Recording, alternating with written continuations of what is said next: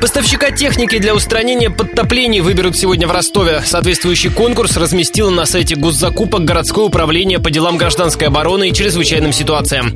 Исполнитель должен примерно за 12 миллионов рублей приобрести перекачивающий комплекс с насосной станцией. Откачивать воду планируют во время сильных ливней, подобных тому, что произошел в Донской столице в конце июня.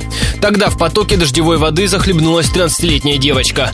Как объяснил нам инженер компании поставщика насосного оборудования «Вилла» Евгений Дорсман, при монтаже такого комплекса надо учитывать перепад высот. Гигантскую такую станцию, конечно, построить можно, но как вы организуете сбор воды, рельеф город достаточно сложный. Там и перепады высот, и подъемы. Надо, грубо говоря, посмотреть, как это все выглядит в плане, где можно поставить это кондиционные насосные станции, так, чтобы сток воды шел именно туда, чтобы собрать с какой-то площади эту воду. Ну и, соответственно, куда-то подавать. Одной насосной станции ситуацию в городе не исправить, надо действовать комплексно. Одновременно обустраивать ливневки и дополнительные стоки.